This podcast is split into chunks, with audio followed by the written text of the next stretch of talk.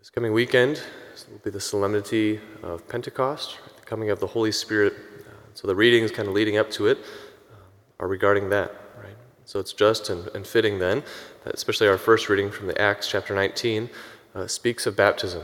You know, Paul's checking out if everyone was baptized correctly, because it's through that baptism that it's the gateway to everything else, to the very life of God, to the other sacraments. So today in our own lives, we pray in thanksgiving for our baptism, which we have received, and through that, the gift of the Holy Spirit that was bestowed on us in the same way at Pentecost. In the same way, we also pray for those who have not received the grace of baptism, especially those parents you know, that might not feel the, the need uh, to baptize their children.